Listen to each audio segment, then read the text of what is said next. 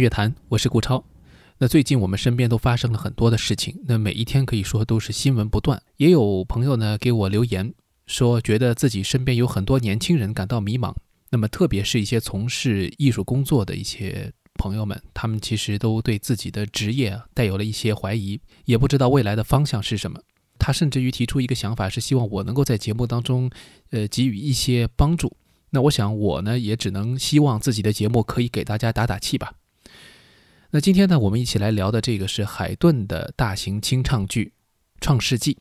那么会聊到他的创作背景，听到一些作品当中的亮点，同时呢，也对海顿的个人发展历程做一点回顾。说不定啊我们可以这样去看一看，他是如何来躲过自己身边的那一些不如意之事，最终呢是成就了这一部巅峰之作的。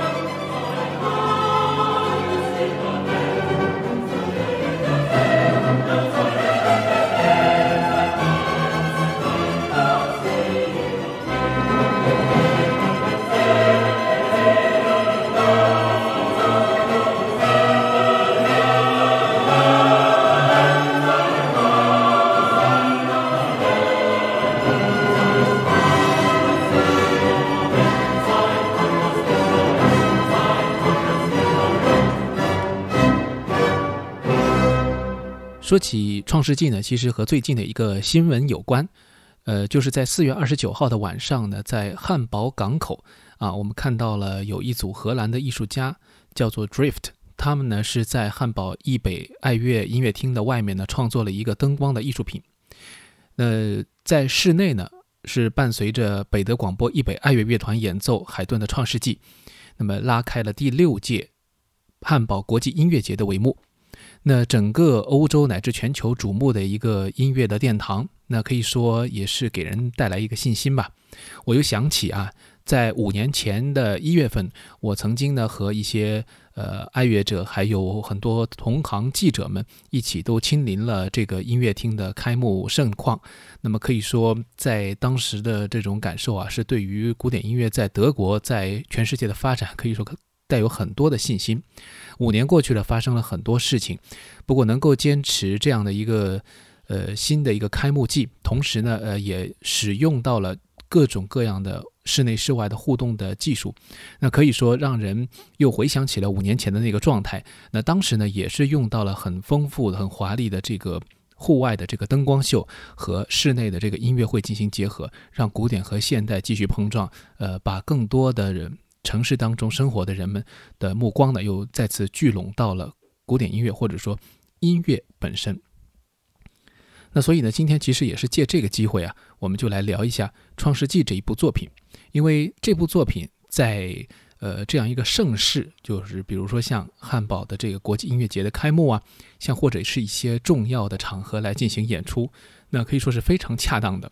呃，我们且不说啊，就是作为奥地利人的海顿。其实他是现在德国国歌这个作曲者啊，《德意志之歌》它的旋律是海顿写的。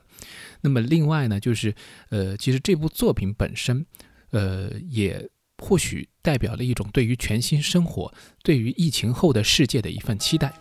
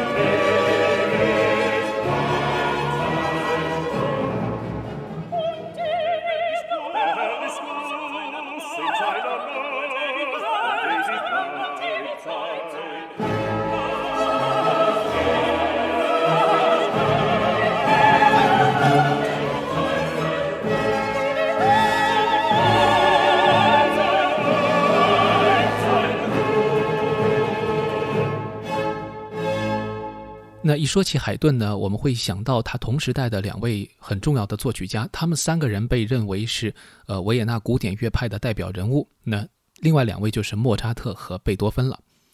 那么经常拿这三位放在一起比较呢，海顿似乎不是那么起眼。莫扎特是英年早逝的天才，有着很多神奇的故事。那贝多芬呢，更是一个叛逆的一个巨匠吧。那他的一生当中，很多作品都有故事，他的很多的作品也都印入我们的这个脑海，那么成为了非常具有这个个性的一些作品。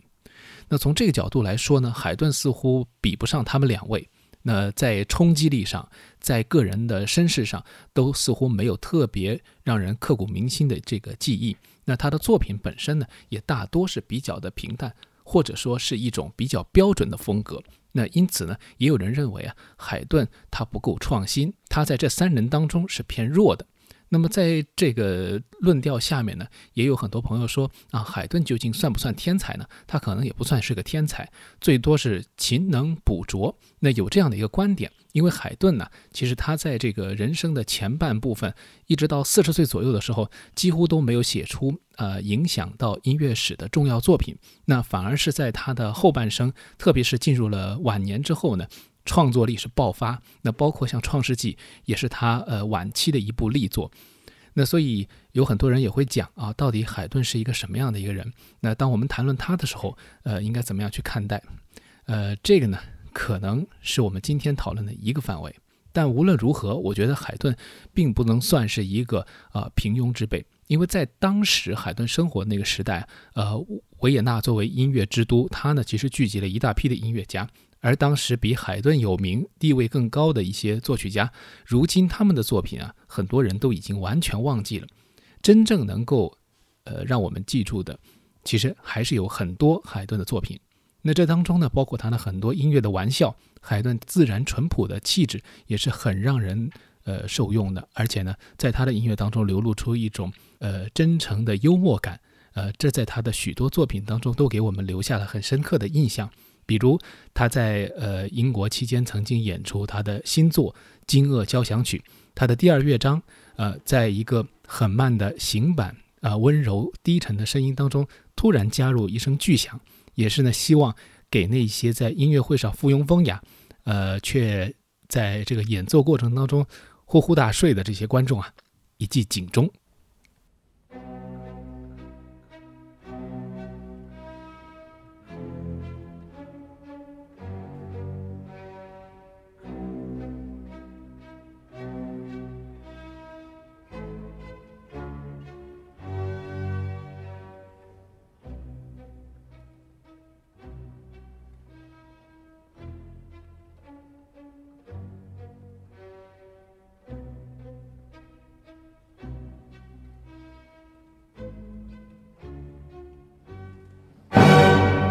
说到海顿在音乐界的地位呢，他的名头非常之多，比如交响曲之父、弦乐四重奏之父、奏鸣曲的形式的开拓和奠基人之一等等啊。那么他其实对这些音乐形式，特别是呃刚刚说到的这三种，在后世产生非常重要影响的这三种形式，都做出了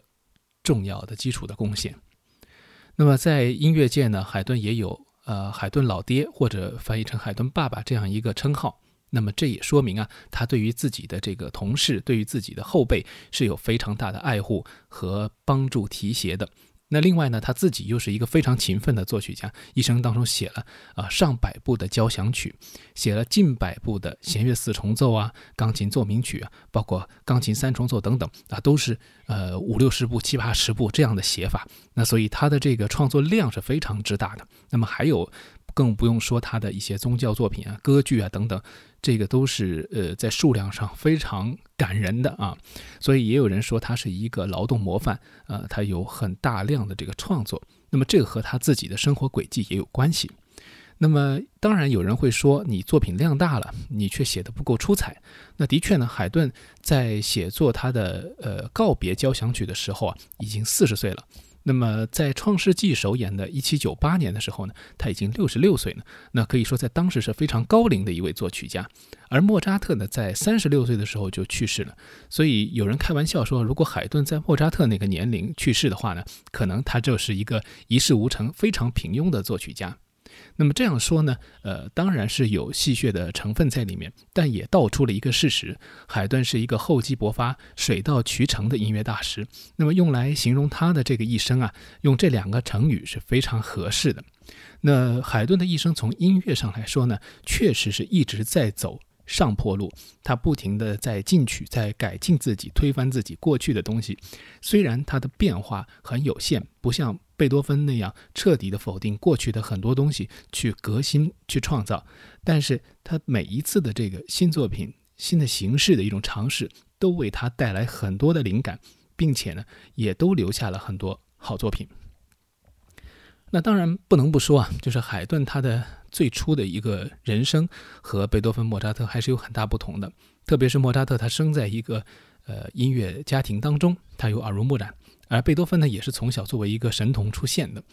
呃，海顿的起步是相当的艰辛。首先，他家里没有任何的音乐背景，他出生在奥地利和匈牙利边境的一个叫罗劳的地方，家里面人都是工匠，大部分人呢都是这个修这个车轮的。那我们知道那个时候都是这个马车呀或者什么，它的车轮是非常的重要啊，不是现在这样的轮胎厂，但是他需要去不断的去呃修缮它、巩固它等等。那么在他五六岁的时候啊，呃，他就在这个自己家附近的一个叫海因堡的地方，呃，参加唱诗班的这个训练。那么其实当时时候呢，海顿就表现出了一些呃对于音乐的一些兴趣，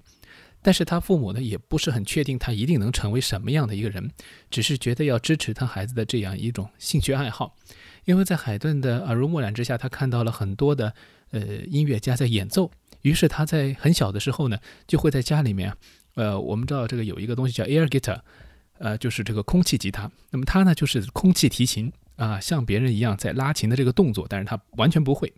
那么正是这样的一个场景，让他爸爸觉得，呃，应该支持自己的孩子去尝试这个音乐之路。在八岁的时候呢，当时来自维也纳的一位呃童声合唱团的指导啊，叫做罗伊特。那么他呢，在那边。呃，经过的时候，在海因堡就挑中了海顿，要他呢跟着他一起去维也纳来学习音乐，呃，并且加入他的合唱团。那么在这个过程当中呢，海顿就第一次到达了维也纳。那么那个时候啊，呃，他也只有八岁，背井离乡啊。之后他几乎没有回过家，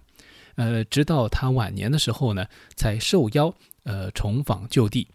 那么他就开始了一场漫长的。贯穿一生的音乐之旅。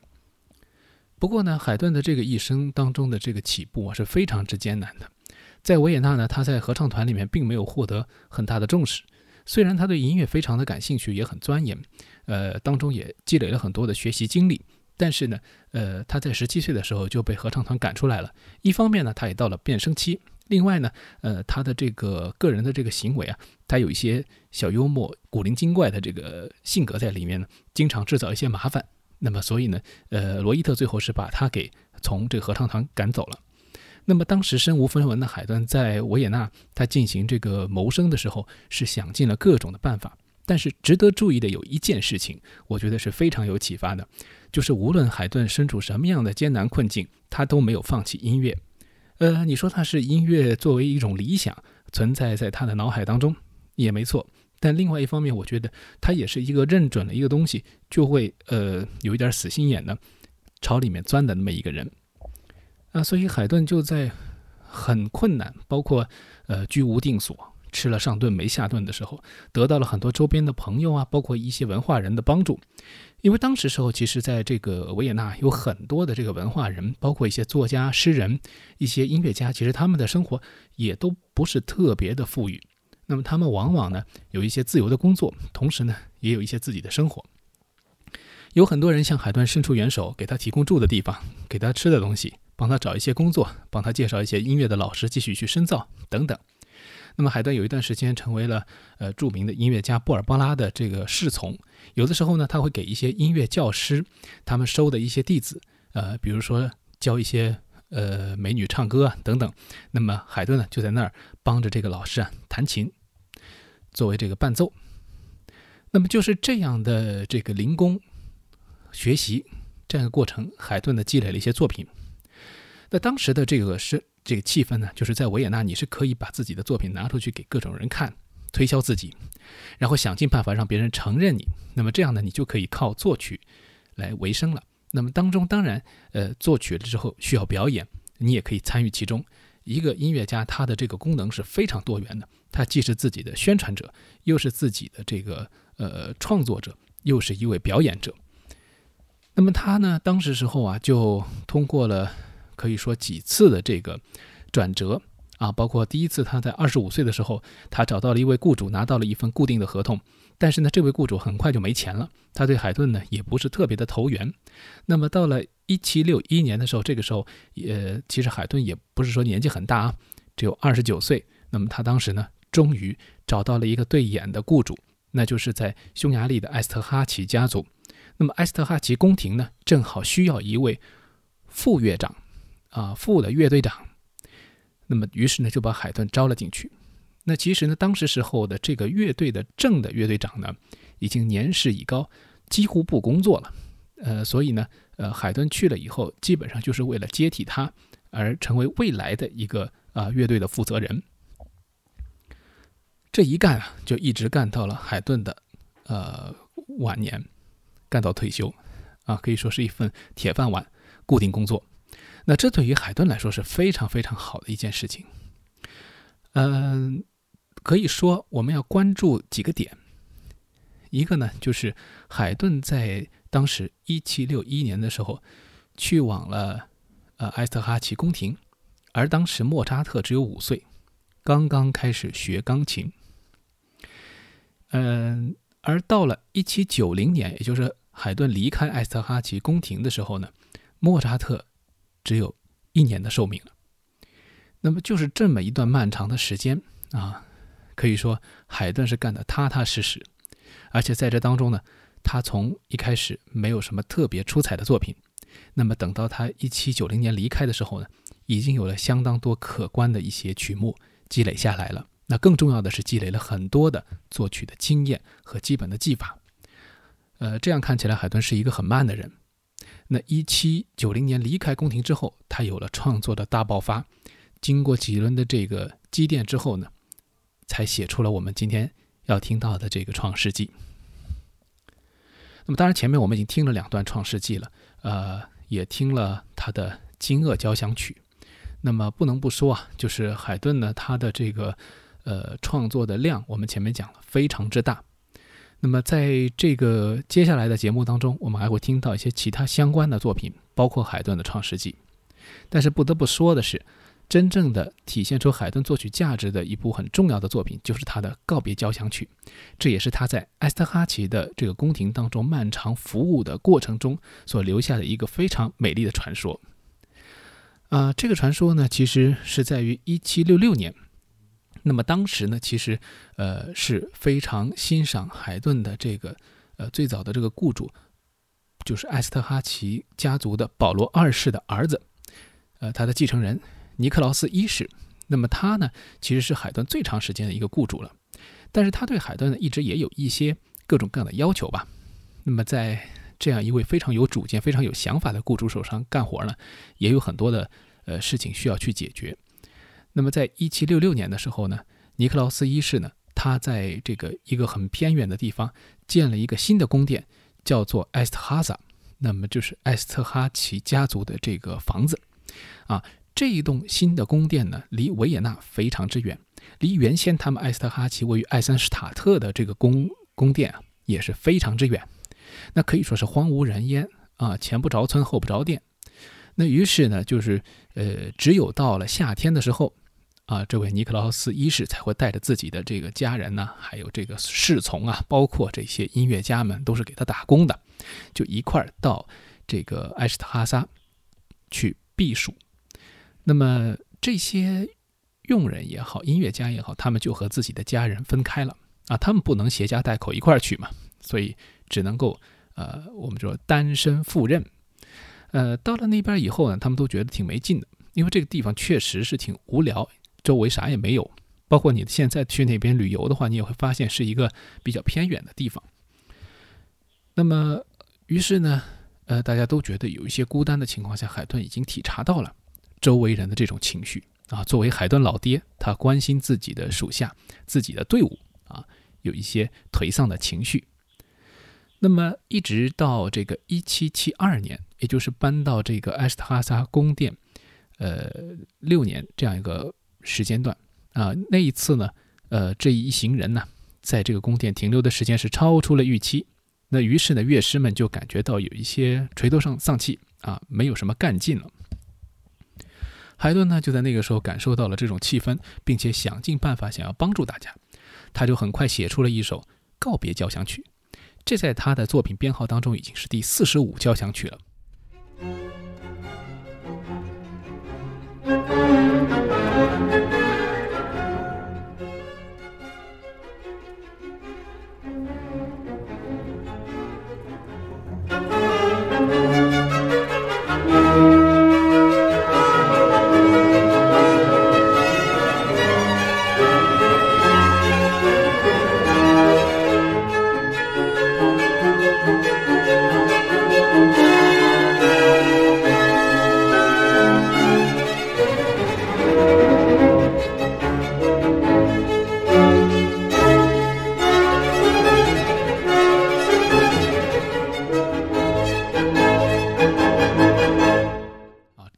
憋出了一个非常有意思的曲目。首先，这个曲子前面三个乐章都非常的动听啊，是一首是宫廷的这个呃当中的这些王公贵族们非常喜欢的这个旋律啊。其实他们其实可能只是把它作为一个谈话呀、社交呀、休闲的一个背景音乐。没想到海顿在最后一个乐章安排了一个巧思，他呢让演奏者们在最后一个乐章演奏的过程当中逐渐的离场，一个一个的离开，乐器越减越少，声音越来越小，规模呢也是越来越缩小了。那么这样一个逐渐退场的场景，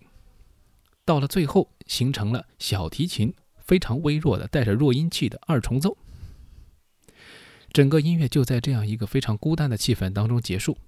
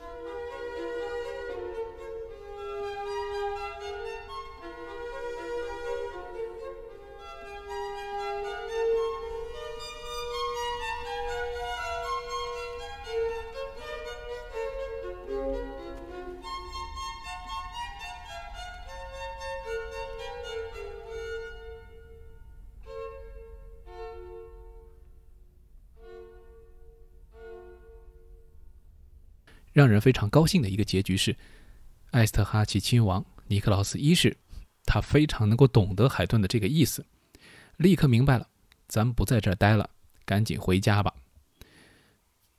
尽管埃斯特哈萨一直都是呃这位尼克劳斯一世非常喜欢的避暑胜地，但是呢，我想他之后啊就再也不会拖延自己的假期了。那么海顿呢，其实和呃。维也纳这座中心城市啊，嗯，并没有断关系，他们一直有联系。间歇呢，海顿也会去那儿，甚至于呢，参加当时非常著名的，也就是后来的维也纳金色大厅所在地维也纳音乐之友协会当中的一些活动，他很想加入啊。尽管当时维也纳的主流音乐家们有点排斥他，并且呢，在他出了名之后，还是以一种非常傲慢的态度，呃，拒绝他。但是呢，呃，海顿也在那里获得了很多的朋友。其中值得一提的是，一七八一年和莫扎特他们结为了好友。呃，莫扎特是很欣赏海顿，并且呢对海顿也有很有好好感啊。那么他呢也把海顿称之为老爹啊，就像其他乐手一样爱戴他。而海顿呢非常的青睐莫扎特的天才，他一直为莫扎特不平，觉得莫扎特啊从萨尔兹堡啊，我们前面节目之前也讲过这个莫扎特的呃这个。弥撒的时候有提到，他是辞去了固定职务，到维也纳来发展，脱离了他父亲的管教。呃，但是在维也纳呢，他没有获得像样的职位。海顿为此是愤愤不平的。包括海顿在晚年的时候，非常关心呃莫扎特的后人，非常关心很多身边的人一样。在莫扎特逝世以后呢，海顿也对莫扎特和他的夫人康斯坦茨的孩子。呃，进行了一些课程啊，这个课程的教学呢，其实就是音乐入门。那么这个呢，是在海顿呃于莫扎特生前就答应的，他也履行了啊。虽然他很忙，他的事儿特别多，他都不会去忘记这些对于呃好朋友，对于这些他认可的人的这种承诺。那我们又回到海顿的创作，说他在埃斯特哈奇宫廷是非常的快速的写下了大量各种各样形式的作品，让他们的乐队来演。埃斯特哈奇王宫当中呢，也都有小型的歌剧院供他来上演一些歌剧作品。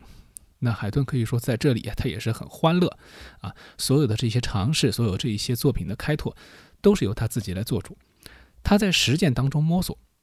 可能确实不是很有天分，但是他也不得不受到同时代的一些作曲家的影响，也感受到了很多来自莫扎特的力量，包括莫扎特呈现给他的一套名为海顿的弦乐四重奏作品。那么，通过很多的刺激，慢慢的积累，海顿的写作水平。应该说是不断的提升的。从这点上来说，海顿是在走一条真正意义上的上坡路。不过呢，真正的有一个很重要的转机，或者说为海顿提升他的这个创作的这种幅度、扩展他的视野，很重要的一件事情，却对他的人生来说是一个小小的打击。怎么说打击呢？呃，应该说是一种命运的捉弄吧。尼克劳斯一世在一七九零年的时候去世，比莫扎特早一年。哎，注意了，我们前面讲了，海顿是在一七九零年的时候决定要去伦敦的。那么这是为什么呢？其实两件事情是联系在了一起。尼克劳斯一世的继承人，他非常的对音乐无感啊，对海顿更加是谈不上有兴趣了。因此呢，他就向海顿提出了一种退休方案。钱我少给你一些，活儿你不用干了。每年呢，你也不用给我什么作品，啊，你是恢复自由，但是你依然算是我们艾斯特哈奇家族的这个宫廷的乐长。那遇到这样一个情况啊，对于海顿来说，可以说是一种悲哀，因为他已经习惯了几十年如一日的这种音乐工作，却要让他突然之间没有了任何的着落，无从下手了。那么他感到是。有一些郁闷的，我相信任何人都会有。但是，这位积极的海顿老爹，他抓住了另一个机会。这就不得不说啊，当时欧洲的一个非常有趣的现象了，就是英国由于它的经济实力上升，工业革命之后取得了很大的这个建设的成就，对于文化的渴求也是日益的增长。海顿的声名。早就传到了英国，有一位音乐经纪人，也是一位音乐家，叫萨洛门，他就邀请海顿前往伦敦进行巡回演出。那么在这个过程当中啊，海顿可以受到违约，为英国人专门写作一些音乐，同时呢，他也可以指挥自己的作品在那边上演。那海顿觉得这可能是一个好机会吧，尽管之前可能就有人邀请过他，但是之前他也抽不出这个身。然而，对于呃，在维也纳并没有山头，而在埃斯特哈奇王宫也已经荣休的这么一位老乐长，那海顿确实觉得这个时候去伦敦是很合适的。这也是命运对于海顿的一种眷顾吧。那到了英国之后啊，呃，可以说海顿受到了巨大的欢迎，以至于呢，海顿两次出访英国，可以说是不远万里。因为当时时候的这种出访不像我们现在坐个飞机啊，你到维也纳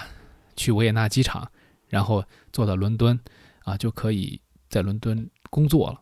嗯，不是这样，那个时候要经过长途跋涉，最后呢是从呃海上走，所以不免的要从内陆国家奥地利走到水路，要经过很多的地方，海顿是非常的辛苦的。呃，但是海顿还是去了两次。一七九零到一七九一，一七九四到一七九五年，两次前往伦敦都住了很长时间。那么这个当中，除了演出之外呢，海顿也接待了很多的仰慕他的人。那么让海顿觉得确实自己是非常受到重视的。那么在海顿的伦敦之行当中，海顿听到了亨德尔的著名的清唱剧《弥赛亚》，甚至于呢也看到了英国人是如何的爱戴这一位来自德国的。呃，音乐家的那亨德尔之前也是在英国发展了很长时间啊，特别是写作了很多的歌剧作品给英国的观众。当然，英国人最爱的还是他非常著名的这个《弥赛亚》。那么，正是在英国的这个传统之下呀，每一次上演《弥赛亚》的《哈利路亚》的时候，全体的观众都会起立。海顿似乎也目睹了这一切的现状。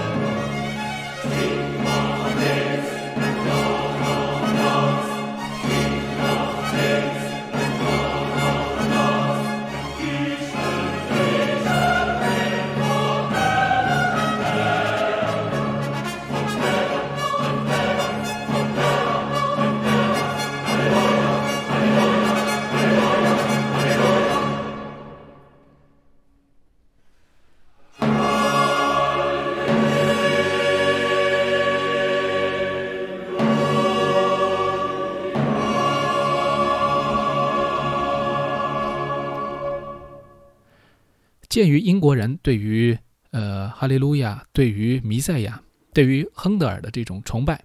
也对于海顿的这种热情，那他的经纪人萨洛门和很多的其他的一些呃亲朋好友啊，都有提议说，希望他能够就这样的题材、这样的形式来创作清唱剧。那海顿之前写过不少的这种宫廷当中用的弥撒，但是呢，还真没写过这样大型的清唱剧作品。那么这时候呢，有人提议说：“哎，海顿，其实你可以写一个根据圣经最重要的这个篇章《创世纪》，写一个上帝创世的故事。”那海顿也是几经犹豫之后，在各种情况的促成之下，最后决定就写《创世纪》。那我们知道，《创世纪》啊是大概讲述了这个上帝创造天地和人类的故事。那么这个在这个绘画当中是非常之多的啊。我们看到，包括我自己收藏的很多的海顿的这个《创世纪》的唱片，封面就是用了各种《创世纪》题材的绘画。那么在这部作品当中呢，其实很重要的一点就是要有词儿。海顿在第二次去往伦敦之后回来。啊，到了维也纳进行居住。那么回到维也纳之后呢，就有一些朋友送上门来，呃，其中呢就包括，呃，这个《创世纪》后来的词作者，啊，也是一位乐迷，也是一位在维也纳的荷兰外交官，啊，叫做冯斯威登。那么这位男爵呢，他呢为这个剧作呢写了词儿，翻译了词儿，啊，这个词儿呢有英语版也有德语版。那么后来被证明了，这英语版呢是不成功的。所以德语版用的非常之多。那么这位脚本作家，其实他的这个词儿是不怎么样，但是他非常的热心于这种大型的宗教作品。在维也纳呢，他是一位呃贝多芬和莫扎特曾经的支持者，并且他经常请他们来演出，呃，特别是演出一些由他们贝多芬和莫扎特改编的呃巴赫、亨德尔等人的作品。所以正好也是一位呃弥赛亚或者说亨德尔的狂热的粉丝吧。啊，所以他也特别希望海顿作为那个时代非常优秀的作曲家，能跟他合作，呃，一起来创作这个《创世纪》。那么在这个创作的过程当中啊，海顿也是几经的周折。那么他对自己的作品、对这个词儿都不是很满意。那最后呢，也是花了他一生当中可能非常长的时间才写出这个作品。我们知道前面讲了，海顿是速度非常快的一个作曲家。但是这一部《创世纪》写了他一年半，那么可以说海顿用了很多的这个，呃，自己所积累下来的这种经验，拒绝了他原先那种消费式的批量生产的那种宫廷音乐的那种创作的方式啊，呃，甚至于呢，可能也放弃了很多这个音乐玩笑，呃，沉下心来写了这个《创世纪》。那么这部作品从一开始的序曲。就和海顿的一些晚年作品有一些共性，但是又和之前有着非常大的区别，是一片混沌，类似于杂音一般的和弦开场，那么好像象征着天地鸿蒙、开天辟地之前世界的样子。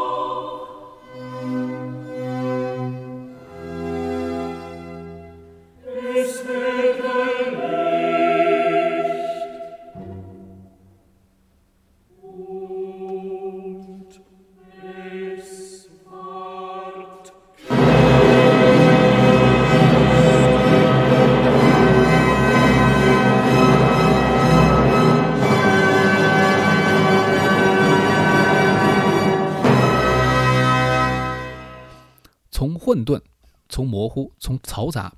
到逐渐清晰，出现了非常喜悦欢腾的场面。呃，一个充满生机的世界，就好像通过海顿的这个音乐呈现在我们眼前。这个《创世纪》的序曲呢，大概有八分钟。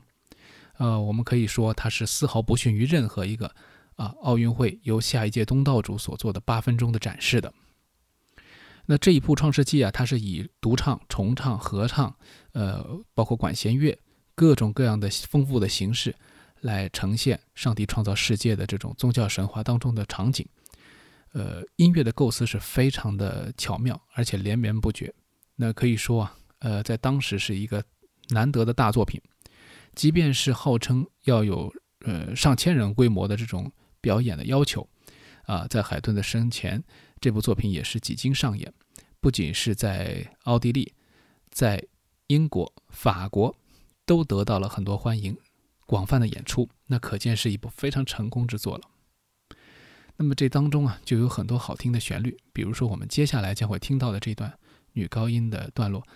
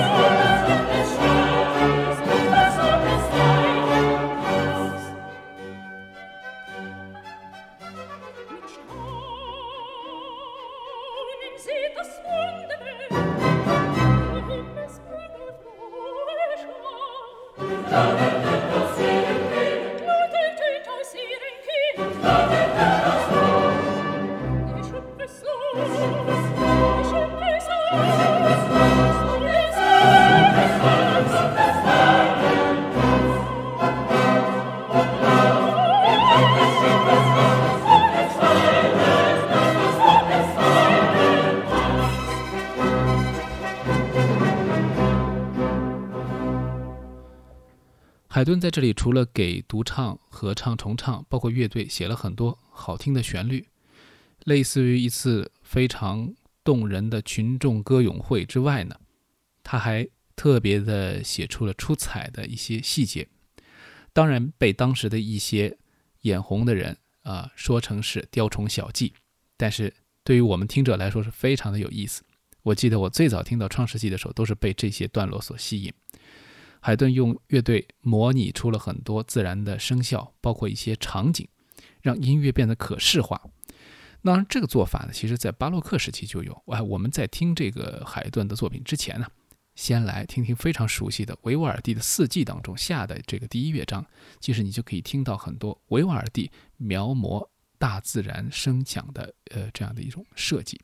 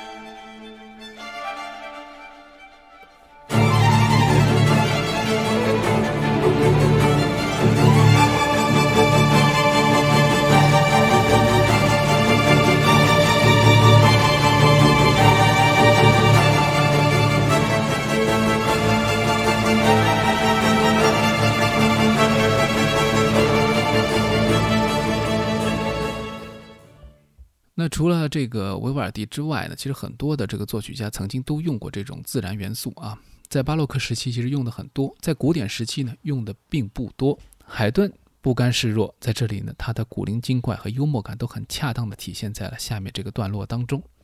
那么这个段落呢，它是一个宣叙调啊。我们知道这个宣叙调它主要是讲故事的。那么天使呢，讲了很多上帝创造这个天地当中的一些细节。而海顿呢，就在他宣告这些创造的同时呢，就用音乐来描摹这些场景。那接下来我们将会听到的这一段当中呢，呃，其实是分为两个部分。大概的意思呢，前半部分呢，其实是讲了这个无数的动物结队出行。那么在上帝的创造之下，狮子、老虎，包括一些其他的猛兽都出现了，所以你会听到这种这个猛兽出动的这种感觉。而后面一半呢，则是讲到了这些牲畜啊，他们在草地上安详的吃草啊，羊群如云，呃，昆虫如沙尘等等啊，就是比较细腻的安详的场景。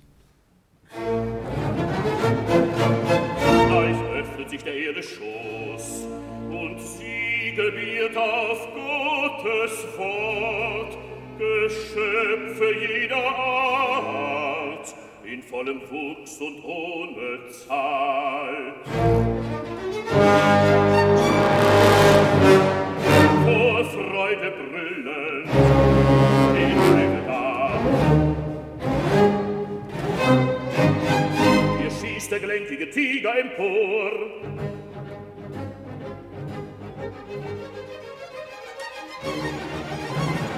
Das Sacker Haupt erhebt der schnelle Hirsch,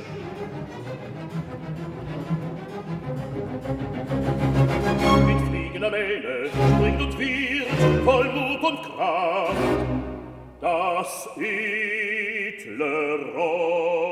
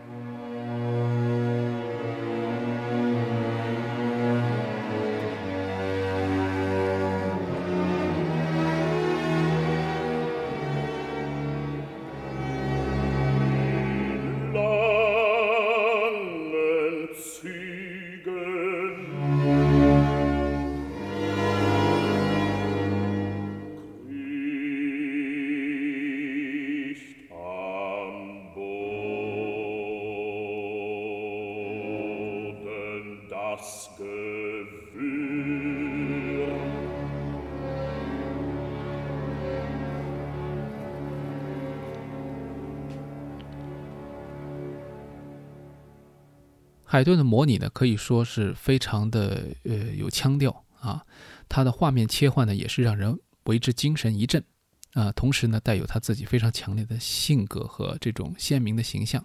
作品的风格并没有因为他去沉浸在这种画面的描绘当中而失去啊。当然，这种宣叙调呢不止这一段，那我自己特别喜欢的还有一段，这是在一开场的时候第一部分，呃，天使呢说出了这个呃也是这个。男低音啊，拉法厄尔，那么他呢就说出了这个，呃，一个上帝关于制造空气啊、水啊、自然景观的一个场面。他每说出一句呢，音乐就会有一个反应。那么类似于这样的自然场景呢，也是在下面这一段当中逐渐的呈现给大家：暴风肆虐，闪电和雷鸣，最后呢是雨雪纷纷落下。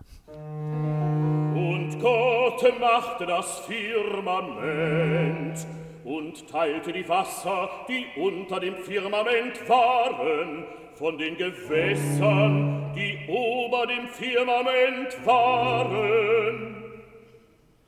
Und es ward so.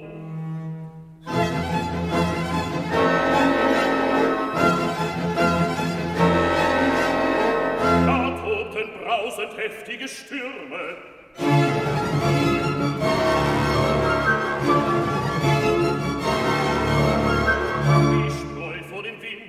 so flogen die Wolken. Die Luft durchschnitten feurige Blitze.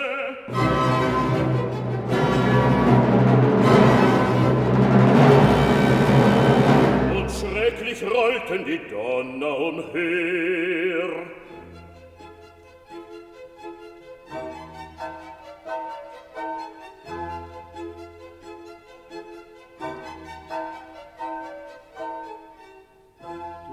fluten stieg auf sein geheiß der allerquickende regen.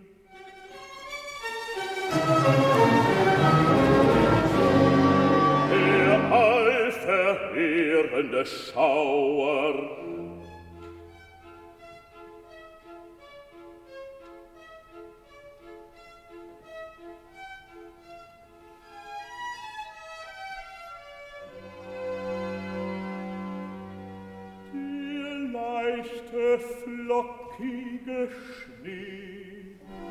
呃，其实能写出这样的场景来呢，呃，我觉得除了亨德尔的启发，除了巴洛克时期其他作曲家的启发之外，当然也包括除了呃海顿自己的努力，那还有就是有一个很重要的点，就是海顿当时的伦敦之行。因为在伦敦之行当中，海顿曾经记述啊，他自己啊在海上的时候非常的漂泊，这个船只如此的摇晃，大海如此的这个深不可测，让他是感觉到有点胆战心惊。这位啊大门不出二门不迈的宫廷音乐家，也是感受到了自然的威力。或许正是这样的一种刺激，让他在写作的时候更有了动力。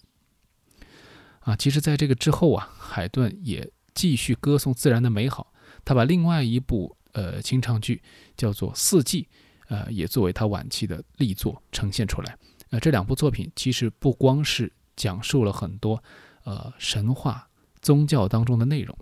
更重要的是赞颂了非常美妙的、给人无限灵感的大自然。那么这一点呢，其实和当时时候已经产生重大影响的启蒙运动，呃，是非常有关系的。那海顿呢，可以说在这个人生当中，他尝尽了各种各样的甜酸苦辣。年轻时候吃过苦，啊、做人这个奴仆的时候呢，可以说也是斗智斗勇。那么到了年纪大了以后，他也是被迫的退休上路，呃，去外面看看呃英国的世界。那么这一切，他似乎接受的很平静，但是这些起落沉浮其实都反映在了他的音乐当中。我觉得这个是非常有魅力的。据说海顿生前最后一次公开亮相，也是在创《创世纪》的一次演出当中。那么那一次演出呢，呃，由萨里耶利，也就是《莫扎特传》那部电影当中害死莫扎特的那位音乐大师，由他指挥。那么有非常豪华的阵仗，而那次场景呢，也被画在了一幅画作当中。我们可以看到这个画作啊，呃，台上似乎还在演奏，但是台下呢，没有人在关注台上发生什么，大家都把目光聚集在后排的一位坐着的老人身上，他可能就是海顿。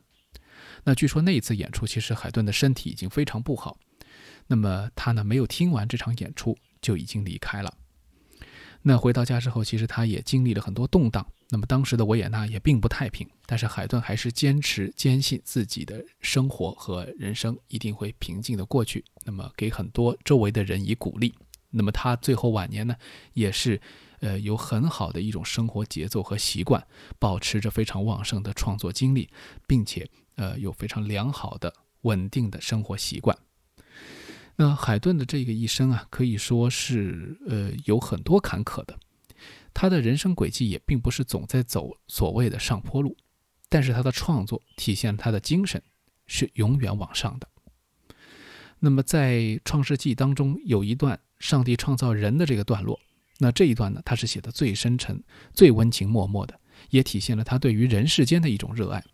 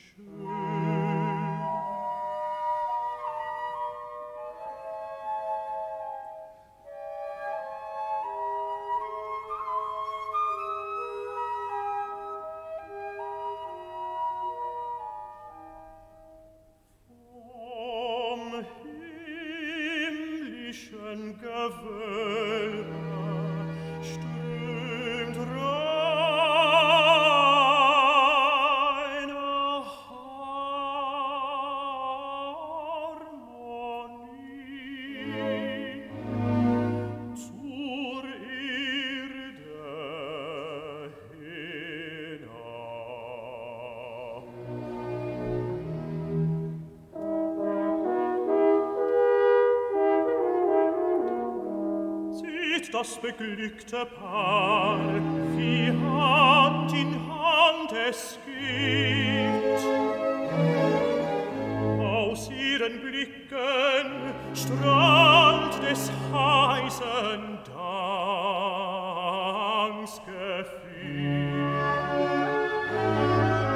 Bald singt in lautem Ton ihr Mund des Schöpfers Lob,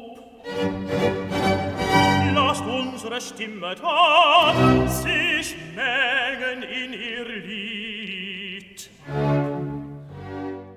回到最初的话题，有人问啊，到底我的人生应该去向何处？如果我现在从事的是非常受到现实的困难影响的这些工作，我该怎么办？我想呢，海顿可以回答一部分的这个问题。呃，比如他这样的艺术家，连他的道路也始终是不平坦的，更不用说莫扎特和贝多芬了。这世界上是很少有坦途的。我们看到一位作曲家，他似乎很顺利地过了他的人生，但往往背后的艰辛和痛苦是我们看不到的。啊，通过今天其实这样的回顾，我们能感受到海顿，呃，是一个经历很丰富，并且能够把这些经历慢慢的融化在自己音乐当中的这样一位大师。但是呢，海顿似乎也没有抱怨过什么，他是坚持自己的道路，懂得取舍的人。啊，与其说他是顺应了命运的安排，不如说他一直在真诚地面对生活的馈赠。无论是喜还是忧，他都能从当中汲取到能量。当然，非常勤奋、非常规律的工作生活，都让他成为了人生马拉松当中的一位非常优秀的跑者。在《创世纪》的这个尾声部分呢，有一段宣叙调和一段中场大合唱。那我呢是想把这个作为结尾放给大家。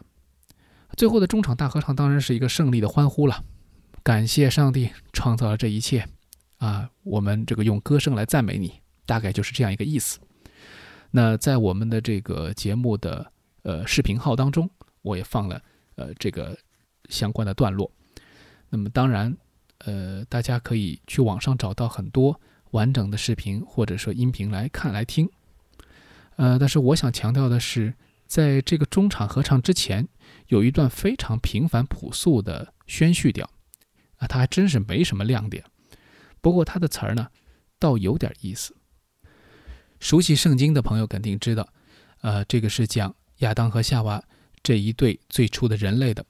那这个词儿是怎么唱的呢？啊，或者说怎么念的呢？他说：“幸福的一对会永远幸福下去，除非虚假的错觉诱惑你们，渴望比你们拥有的更多，知道比你们应该知道的更多。”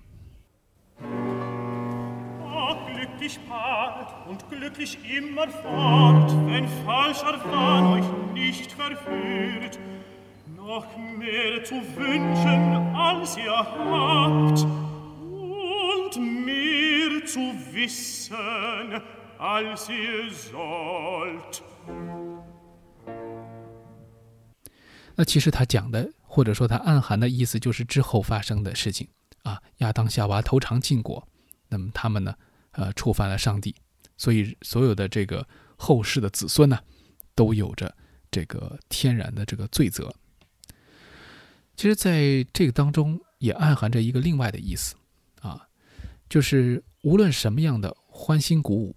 无论什么样的喜悦，哪怕是创造了天地，也只是历史河流当中的一个瞬间。我们或许可以在这个终曲的大合唱当中听到，除了对于上苍的赞美、对于生活的歌颂之外，更应该有一份信心和审慎，去迎接更为呃难以预测的，